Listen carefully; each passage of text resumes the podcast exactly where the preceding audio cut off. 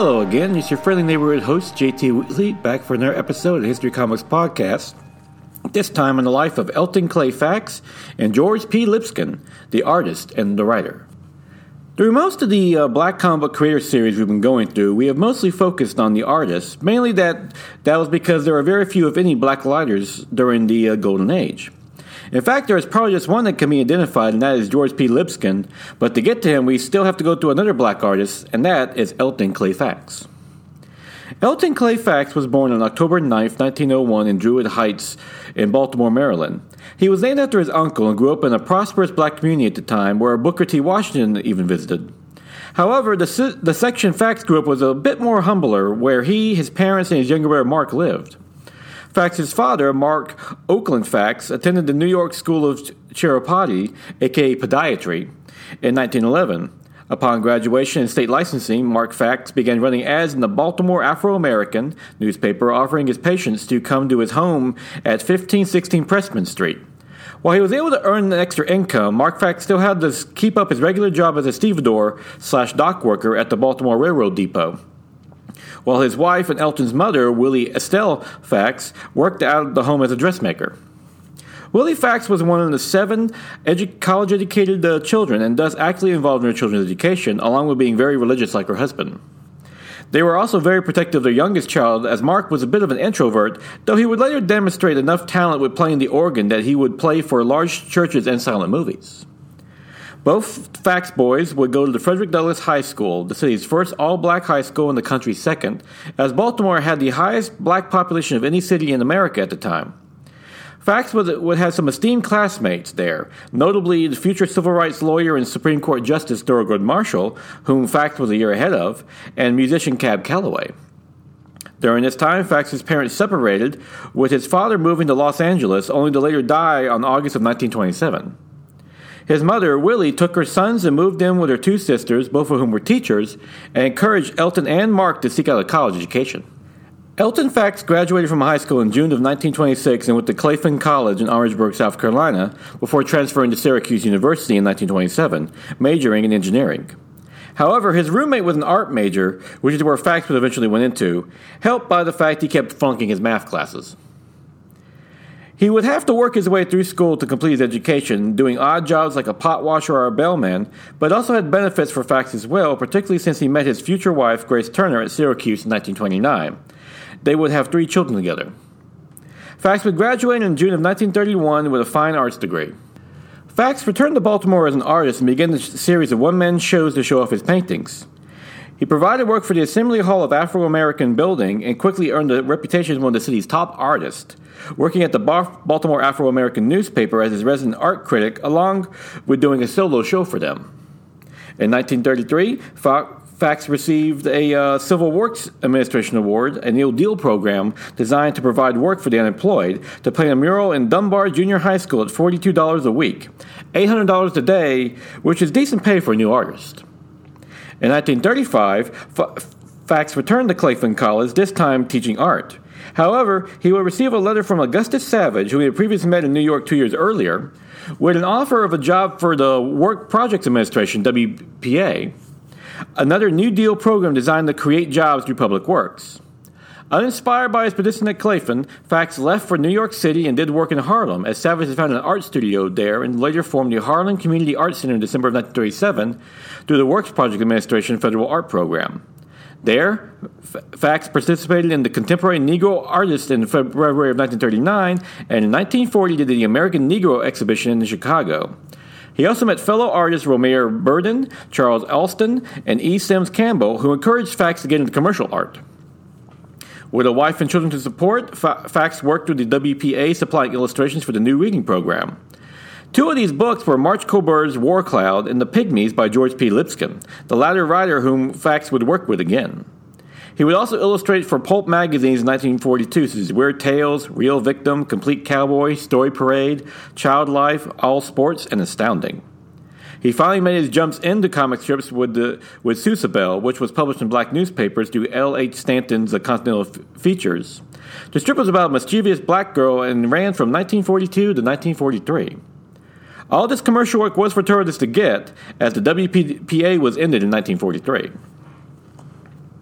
Fax eventually got work in the comic books, taking advantage of the fact that many of the white artists were being drafted and serving in the World War II.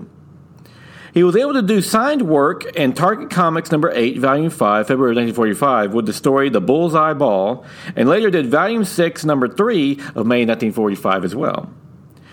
Fax received a brief biography piece in Ramona Lowe's New York in Review for the Chicago Defender on December 2, 1944, pointing out that he was doing work for Curtis Public Publishing, which owned Parents Magazine, and through Novelty Press, Target Comics.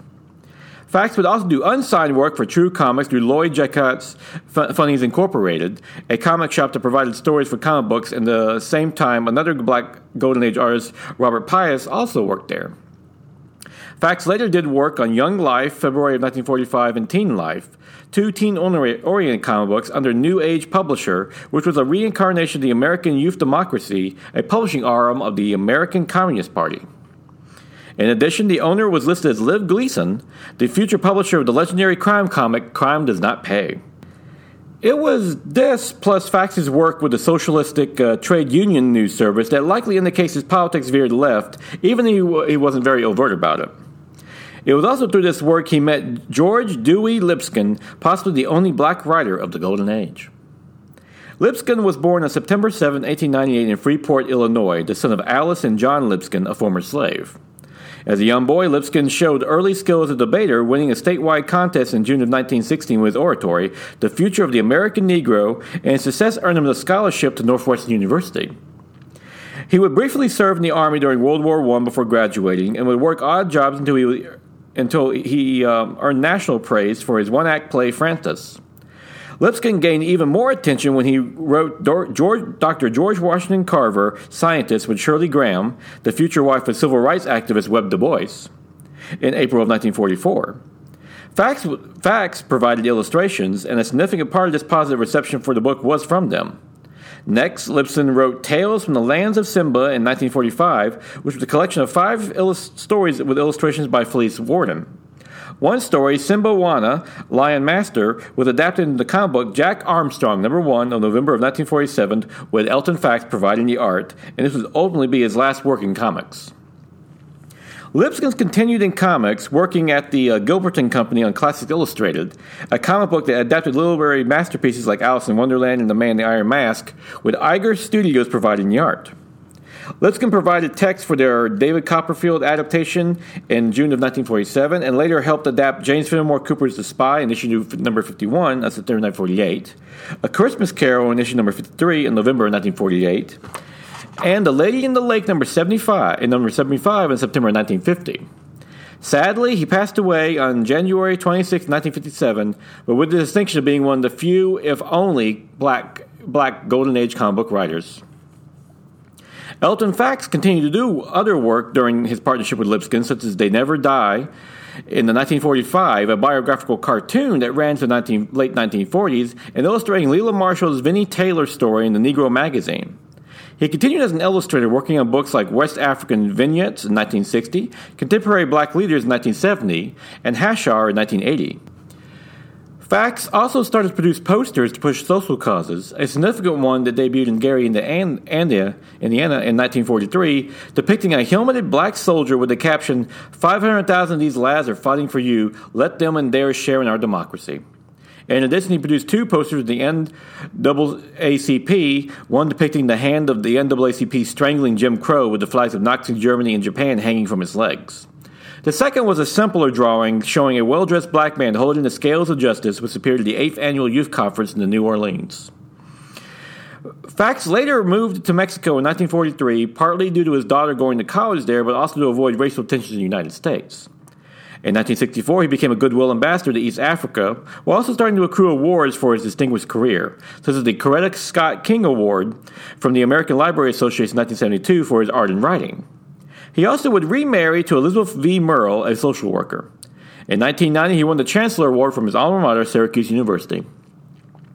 Elton Clay Fax died on May 13, 1933, at the age of 83 in Queens, New York. His papers are currently held at the New York Public Library, Boston University, Syracuse, and Syracuse University, along with a longer legacy of contributing to art and comic books. Notably, he had a brief but fruitful partnership with George P. Lipscomb, making one of the few, if only, black writer artist pairings in the Golden Age, and that alone is history making. I would like to thank the chief source this episode, Invisible Men, the trailblazing black artist of comic books by Ken Quattro, which features a great biography of Elton Clay Fax with additional uh, information on George P. Lipscomb and numerous other black uh, artists of the Golden Age. A must read for any comic book fan.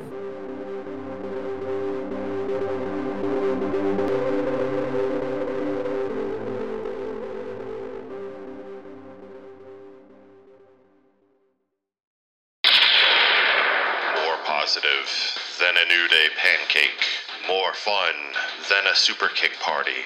It's the wrestling podcast from the host, who is the hammer swinging, burrito eating, well, you know the rest, of Thunder Talk. Sexy. It's the Ring of Thunder, found in the Thunderverse and among the great podcasts of the ESO network. Now it is May 6th, uh, 2021. Time for the favorite comic of the week. The Good Asian by Pornsak Pichowat and Alexandra Tunkavinking. Excuse me if I those names. But uh, it's uh, which is a great new uh, mystery series about Edison Hark, a 1930s um, Asian American detective in the in the 1930s U.S. U.S. of A that finds them investigating a new mystery while all while having to deal with the racist backdrop of America at the time. Bishop does a great job just developing the uh, atmosphere and going with the real world um, history of 1930s America being at a time when Asian American immigrants were actually banned for decades for coming to America for uh, stupid racist reasons. Well, at the same time, I said a really good mystery. As you see, uh, Hark uh, does a really good job as being a detective, and it's matched wonderfully by Tefenkgi's uh, great Norse art. He does a great job also not only uh, developing the atmosphere, but also showing off Hark's detective skills. Like his detective vision is very cool to look at, and so. So this looks like hey, it looks to be a great uh, new comic and a very timely considering the the feelings about Asian Americans today. So yeah, definitely worth picking it up. And with that, we'll conclude this other uh, biography on the great uh, black uh, artist, uh, the Golden Age of comic books. Join me in next week for another new episode. And until then, go out and enjoy yourself a good comic book.